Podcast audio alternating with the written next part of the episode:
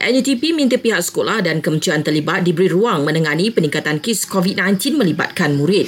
Berikut kenyataan oleh Presidennya, Aminuddin Awang. Dan sekiranya berlaku peningkatan kes, kita mengharapkan agar pihak K P M tidak berlengah-lengah untuk menutup sekolah-sekolah berkaitan demi keselamatan semua pihak. Beliau juga berharap calon peperiksaan penting diberi keutamaan. Dan memandangkan peperiksaan S P M telah semakin hampir, maka usaha-usaha perlu dipergiatkan agar pelajar-pelajar calon S P M dua ribu dua puluh satu ini dapat menumpukan usaha ke arah persediaan menghadapi peperiksaan S P M.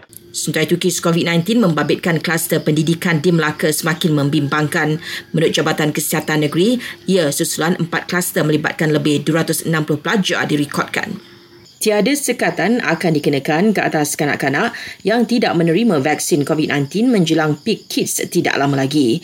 Namun, Kementerian Kesihatan menggalakkan ibu bapa mendaftarkan anak-anak dalam MySejahtera bagi mendapatkan vaksin itu untuk melindungi mereka. Tempahan janji temu pemberian vaksinasi kanak-kanak melalui MySejahtera akan dibuka tidak lama lagi, dimulakan dengan Lembah Klang. Sementara itu, semalam genap tahun ketiga penularan COVID sembilan belas di negara ini. Ia terus mencatatkan angka jangkitan setiap hari dan semalam empat ribu enam puluh enam kes positif dilaporkan.